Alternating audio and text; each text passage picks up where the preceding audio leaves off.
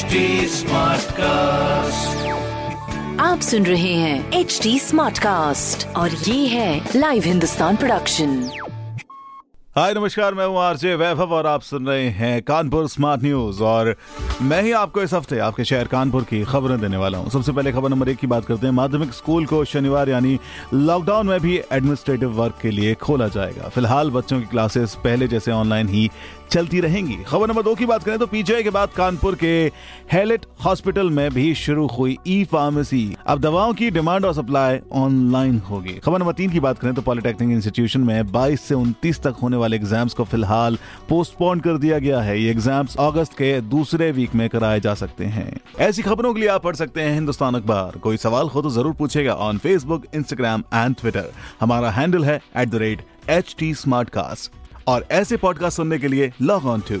www.htsmartcast.com आप सुन रहे हैं एच डी स्मार्ट कास्ट और ये था Live Hindustan production smart Smartcast.